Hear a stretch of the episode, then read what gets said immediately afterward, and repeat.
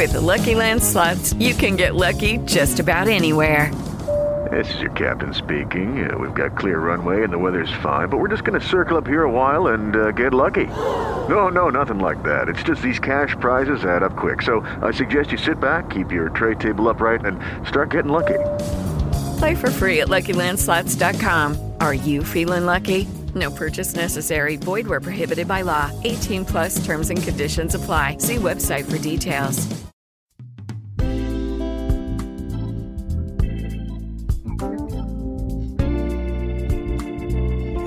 There, and welcome to Following the Truth. Today is Friday, it's June the 25th.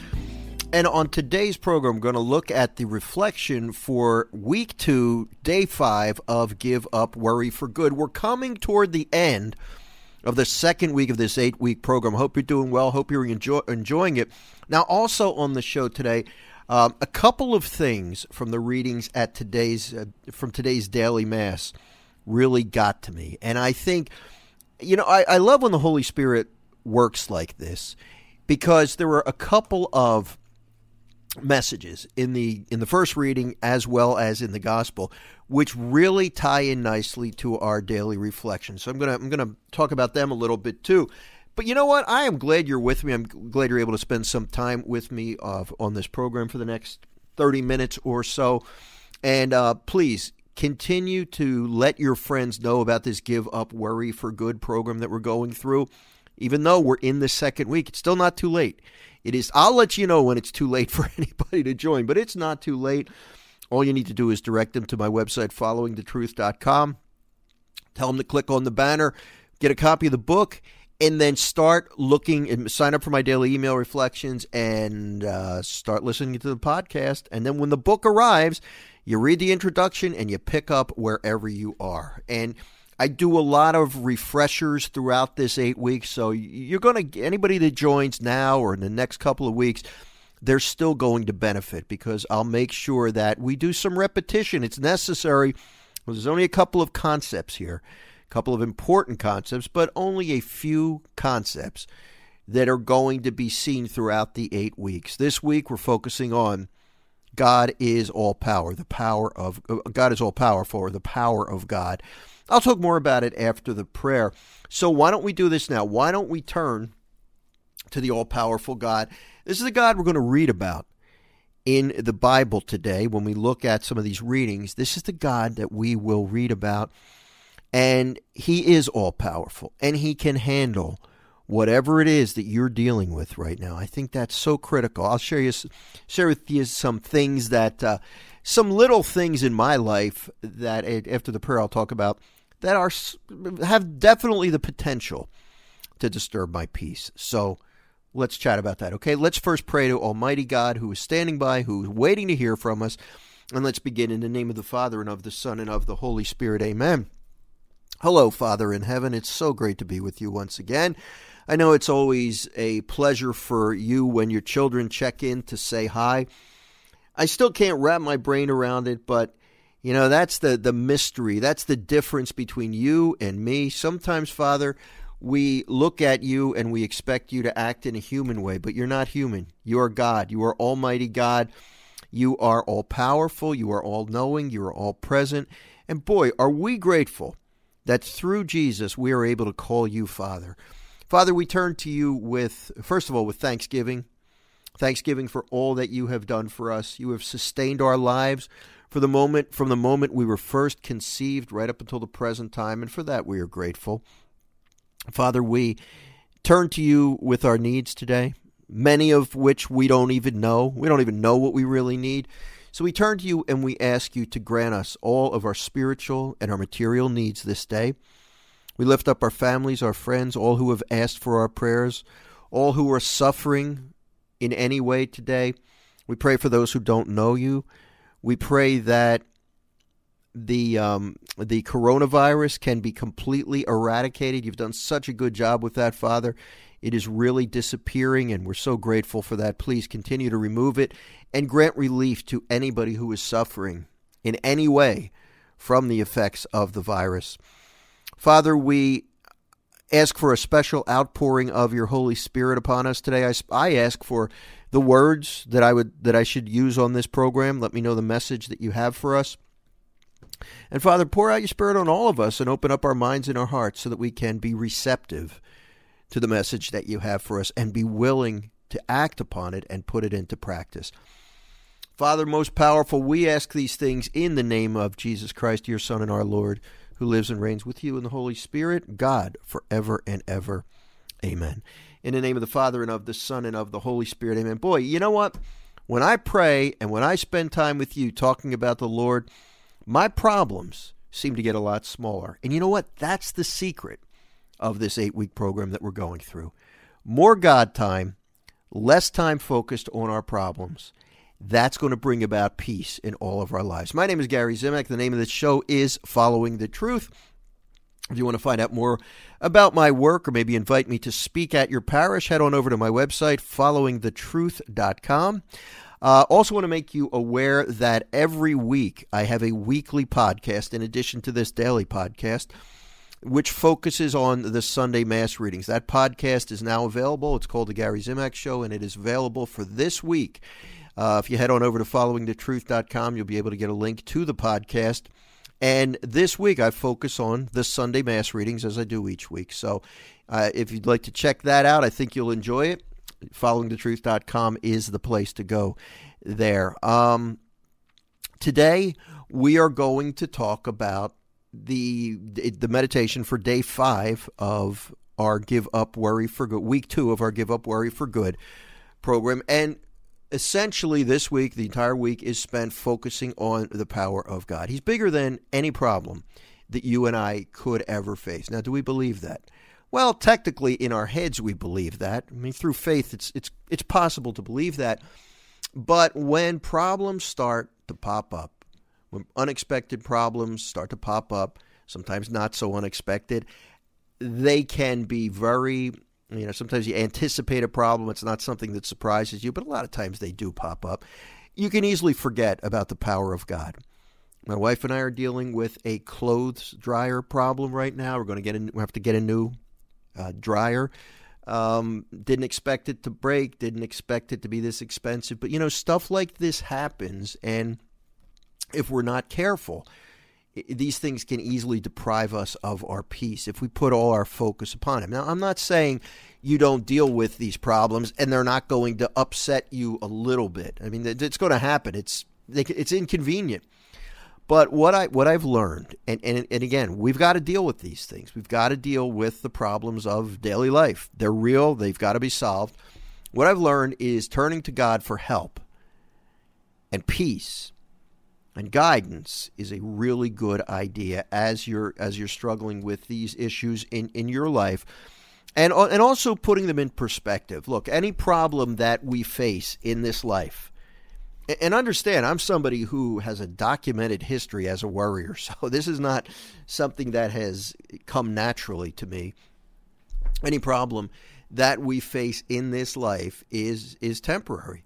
It will either be gone in this life or in the next life, and I think that's sometimes it's not easy, but sometimes we just need to, to frame these problems and realize that if we're lying on our deathbed car problems, as inconvenient as they are, it's not they're not going to make too much of a difference. And and I, I know that's hard, but with the Holy Spirit, sometimes you can break through.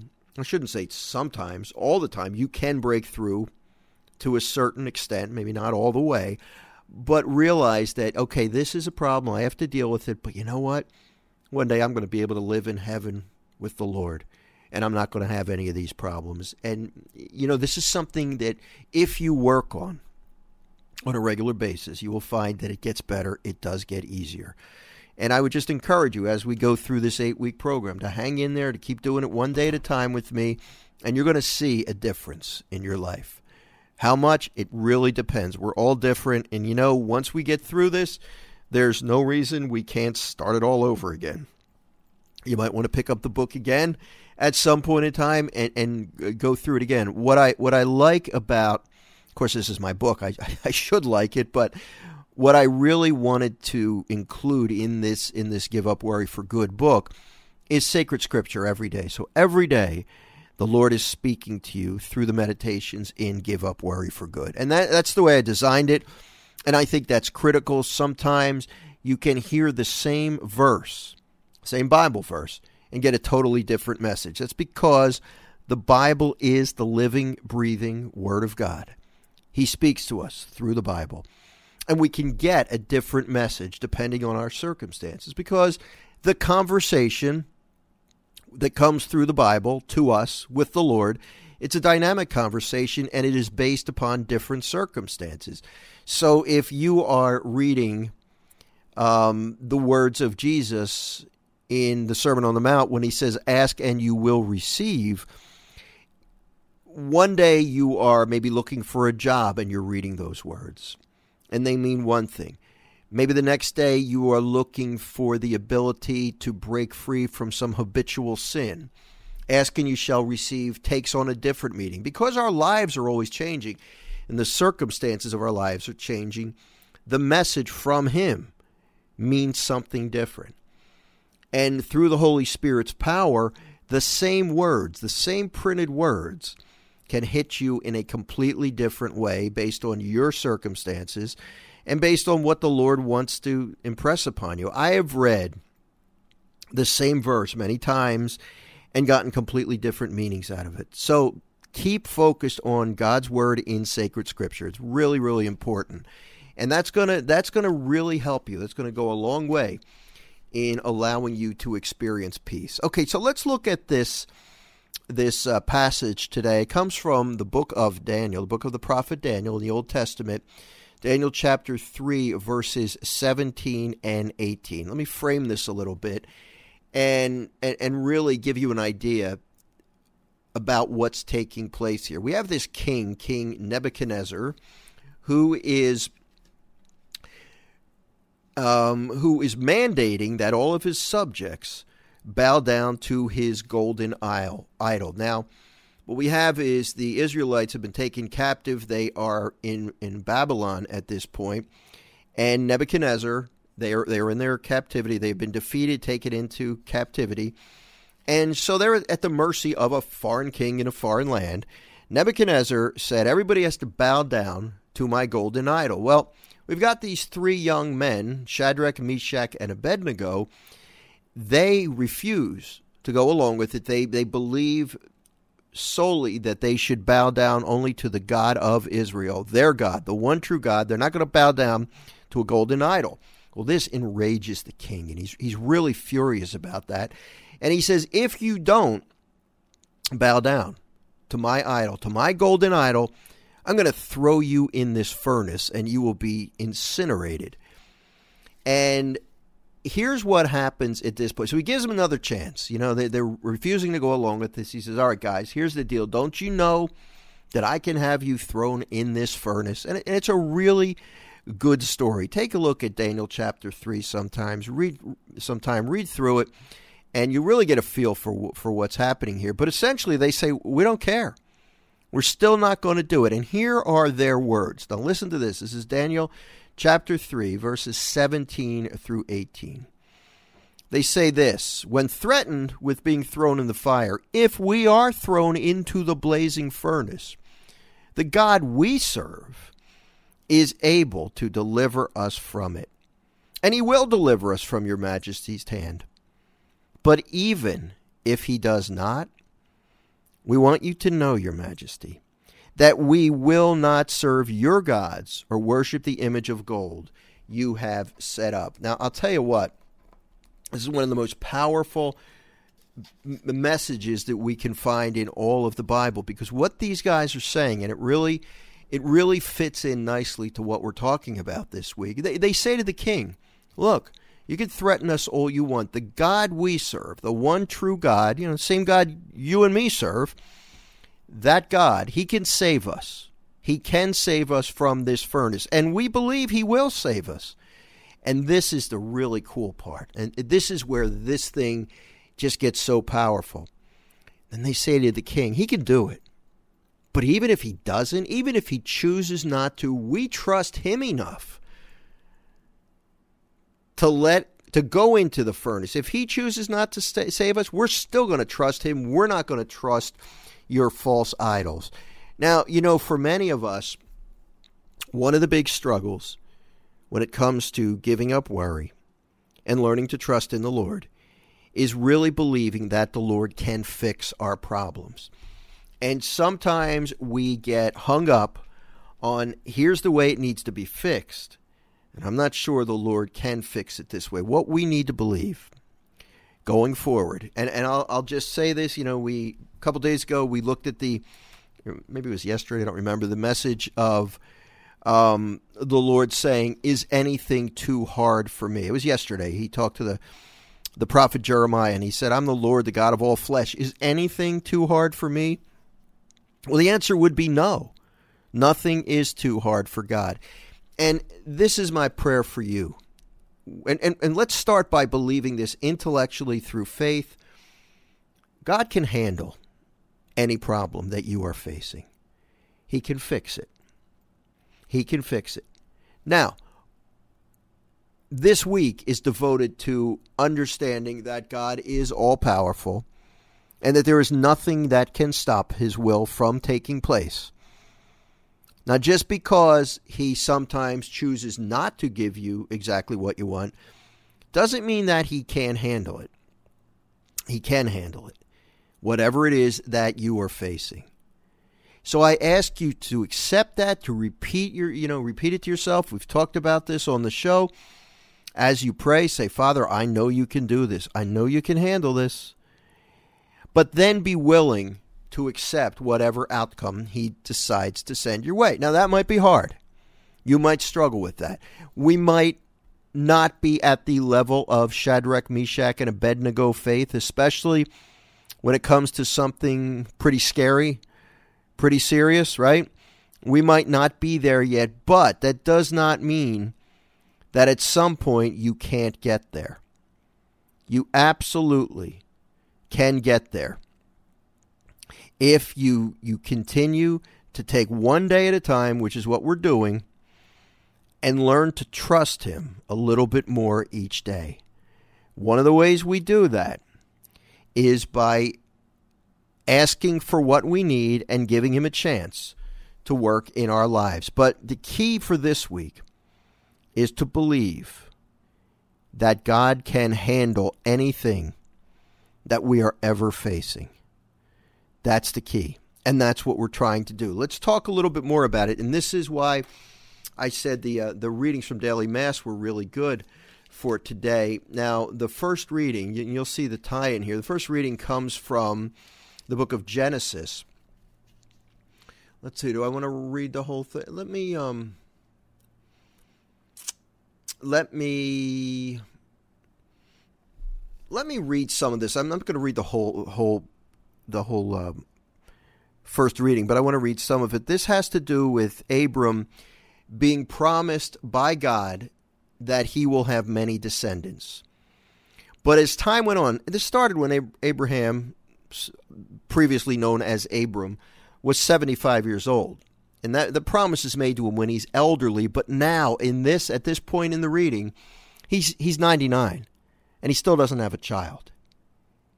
You know how hard that is to believe? Now listen to listen to what happens and I want you to um I want you to focus on one question that really got me today.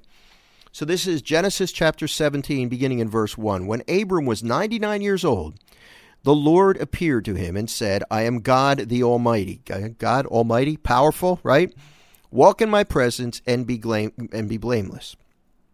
God also said to Abraham, note the name change here, on your part, you and your descendants after you must keep my covenant throughout the ages. This is my covenant with you and your descendants after you that you must keep. Every male among you should shall be circumcised. Circumcised. So what the Lord is saying is that this covenant he is establishing with Abraham, God's got certain things that he he has promised and he will fulfill, and he has certain expectations from his people. God further said to Abraham, who remember is 99 years old, as for your wife Sarai, do not call her Sarai; her name shall be Sarah. Here's another name change I will bless her, and I will give you a son by her. Him also will I bless. He shall give rise to nations, and rulers of peoples shall issue from him. Listen to this part. Abraham prostrated, him, prostrated himself and laughed as he said to himself, Can a child be born to a man is, who is a hundred years old?